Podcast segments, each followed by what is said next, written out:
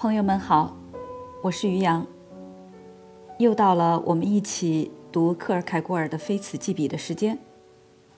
我们接着往下读《剪影》这一章。上次我们读到女主人公玛丽·博马舍更惧怕宁静的社交圈子，因为在这里她不能那么轻率，而且在这里非常容易出错，而这些错误。很容易引起人们的注意。我们接着往下读。于是，向外没有什么可以注意的，而向内则有着忙碌的各种活动。在这里，一场审讯正在进行着。我们完全有理由，并且带着强调的重音符号，将它称之为“痛楚的审讯”。一切都被提取出来，并且准确地审核了。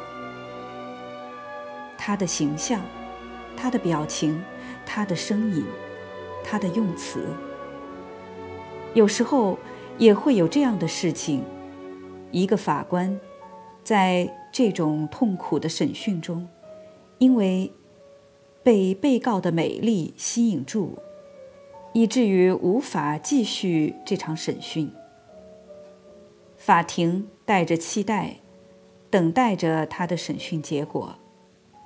但是这结果并不出现，而且这绝不是因为法官没有履行自己的职责。看守可以作证，他每天晚上都到场。被告被带过去，审讯持续好几个小时。在他的任职期间，不曾有过一个法官能够如此的有耐性。由此，法庭得出结论：这必定是一个非常复杂的案子。这种情景不仅仅是某一次发生在他身上，而是一而再、再而三的反复。一切都以他们发生时的样子。被展示出来，非常可信。这要求公正，以及爱。这里引用被告的话：他来到了这里，在角落处转过身，他打开门上的窗口，看呐，他是那么的匆忙，不耐烦的，就仿佛要把一切扔到一边。以便能够尽快地来到我身边。我听见他迅速的脚步，比我的心跳还快。他来了，他就在那儿。而审讯则被延期、缓办。我的上帝！这我曾如此频繁地对我自己重复的小小的言语，在许多其他东西中。它被回忆出来，但我从来没有留意过，在那之中到底隐藏了什么东西。是了，这说明了一切。他离开我，那不是认真的。他会回来。这些小小的言语，相对整个世界算得了什么？人们都厌倦了我，我没有朋友，但现在。我有了一个朋友，一个知心者。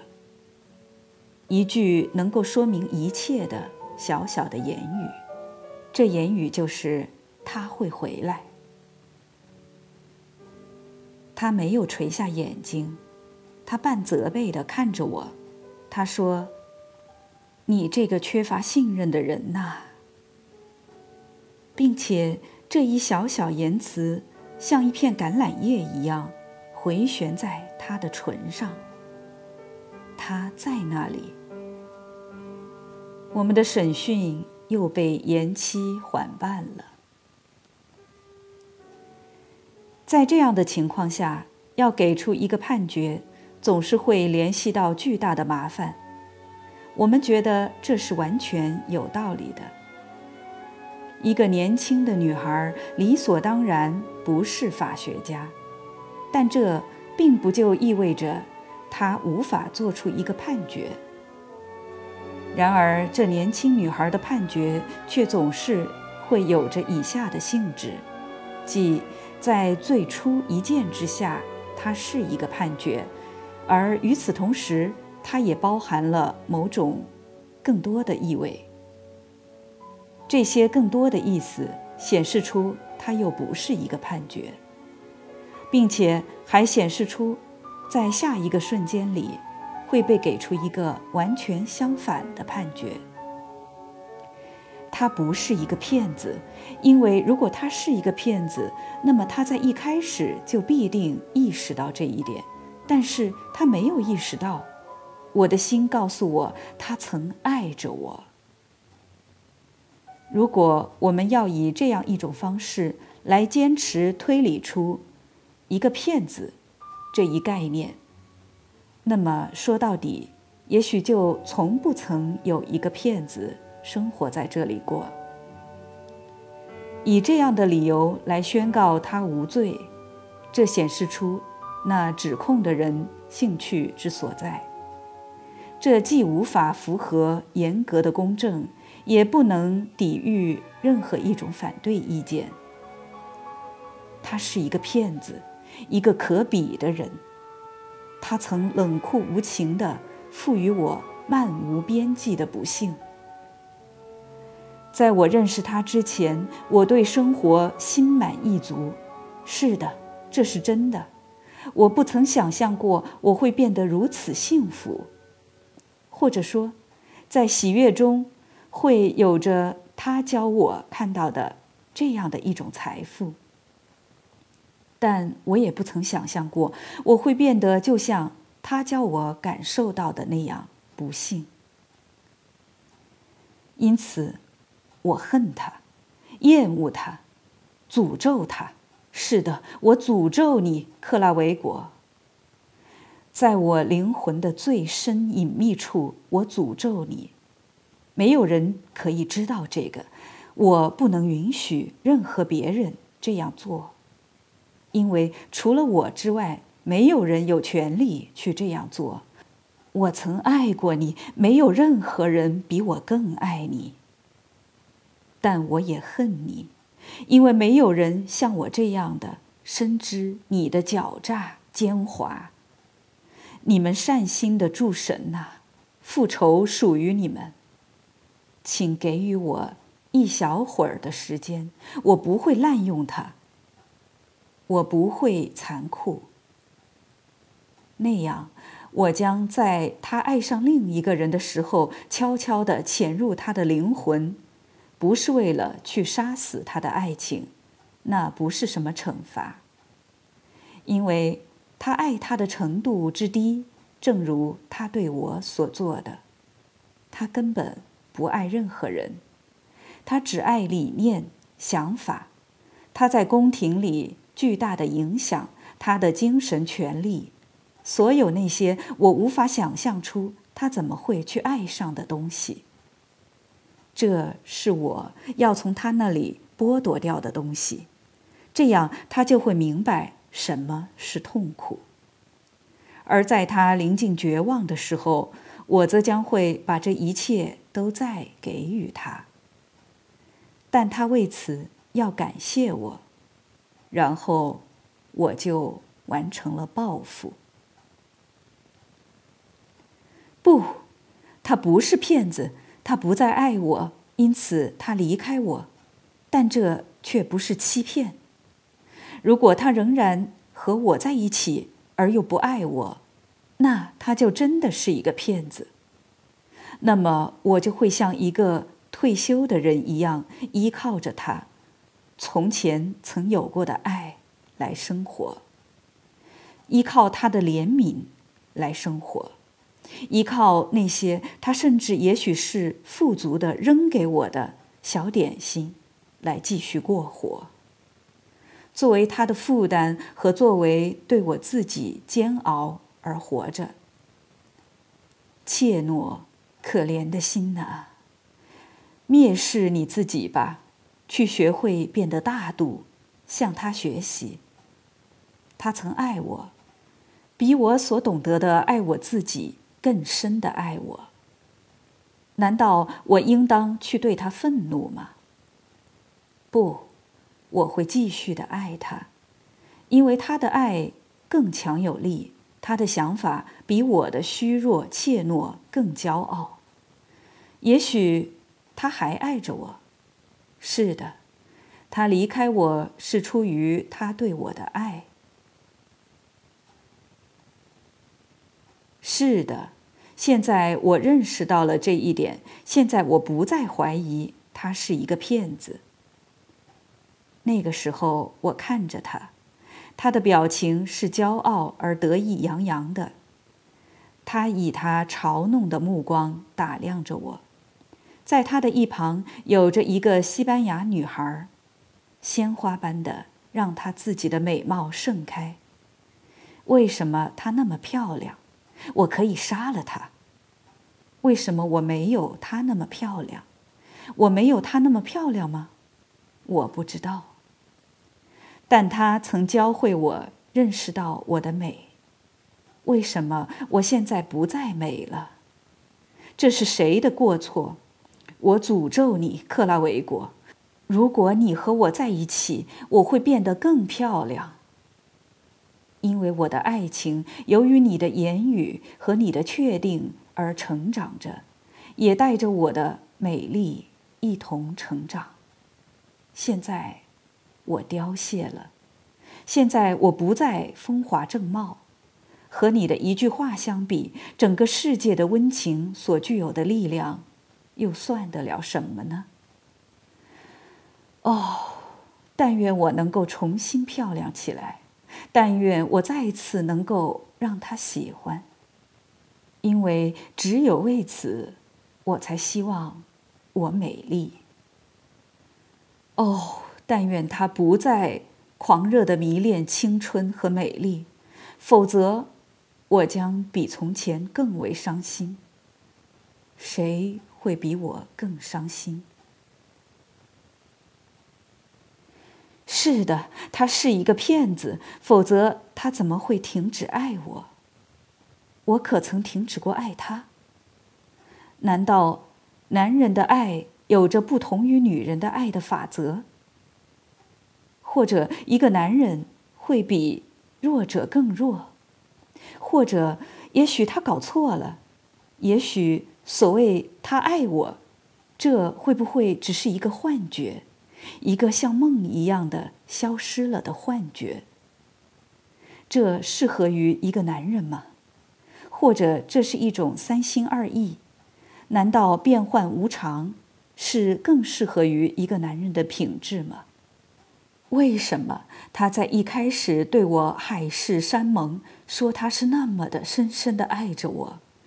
如果爱情没有持恒，那又有什么东西会是永恒的？是的，克拉维果，你从我这里夺去了一切，我的信仰，我对爱情的信仰，不仅仅是对你的爱情的信仰。他不是骗子。是什么东西迷住了他的心窍？我不知道，我不认识这一阴暗的权利，但这也刺痛着他自己，深深的刺痛着。他不愿让我共享他的痛苦，因此他做出一副样子，就好像他是一个骗子。是啊，如果他去和另一个女孩约会，那么我就会说他是一个骗子。那么世界上再也不会有什么权利能够让我相信别的。但他没有这样做。也许他以为通过给出一种骗子的表象，就能够使得我少一点痛苦，就能够武装起我来对抗他。因此，他有时就和一些年轻的女孩一同出现。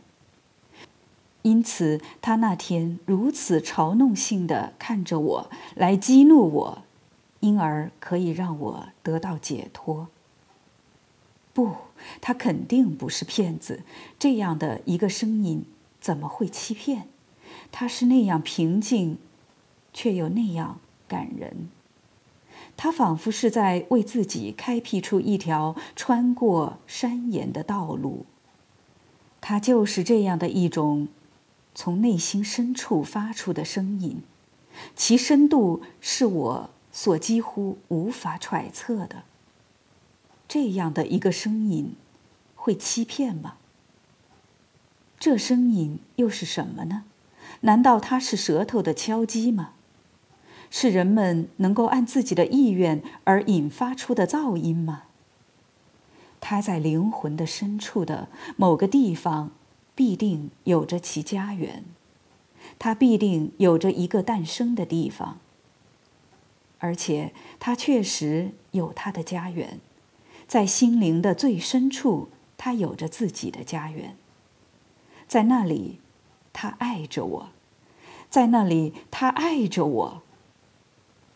固然，它也有着另一种声音。它是冷漠的、冰凉的，它可以杀死我灵魂中的任何喜悦，杀死每一种欣喜的想法。它甚至使得我自己对自己的吻感到冰凉和厌恶。哪一个是真的？他能够以任何一种方式来欺骗，但我感觉到那个颤抖的声音。他的全部激情在这声音中震颤。我感觉到，那声音不是欺骗，它不可能是欺骗，那另外的一种声音才是欺骗，或者那是控制住了他的那种邪恶的力量。不，他不是骗子，这将我永远的锁向他的声音，他不是一种欺骗。他不是一个骗子，即使我从来没有明白过他。就这样反反复复，他永远也无法完成审讯，他也永远无法完成判决，无法终结这场审讯，因为不断的有终止出现，无法得出结论，因为这场审判只是一种心境。因此，一旦这种运动出现了，只要他愿意，他就可以不断的持续着，在他之中看不出什么终结，只有一种强行打断能够让他停下来。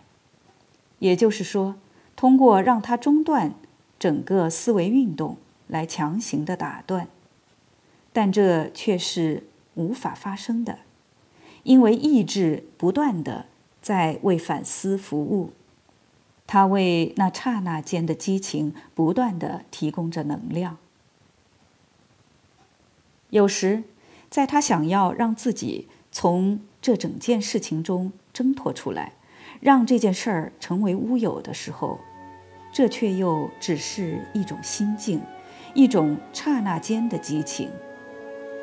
而反思，则继续不断的。作为胜利者，调和是不可能的。如果他想这样开始，让这个开始以某种方式作为反思运动的结果，那么它在同一瞬间就被消除掉了。意志必须保持完全的中立，依据其自身的意愿而开始。只有在这时，我们才能谈论这种开始。如果这种情形发生了，它无疑就能够开始。但那完全落在我们这里兴趣所在的范围之外了。这样，我们就很愉快地把它转交给道德家们，或者任何别的想要关注它的人。我们愿他有一场正直可敬的婚姻，并且许诺在他的婚礼日跳舞。这时，所幸那被改掉的名字会让我们忘记掉，这是那位我们曾经讨论过的玛丽博马舍。好了，今天的时间差不多了，我们就读到这儿。玛丽博马舍这一部分。还有一个收尾，也是一个总结。我们下次再一起读。我相信，在读完这个总结之后呢，大家会对反思性的悲哀这个概念有更多的感觉。感谢朋友们的收听，我们下次再会。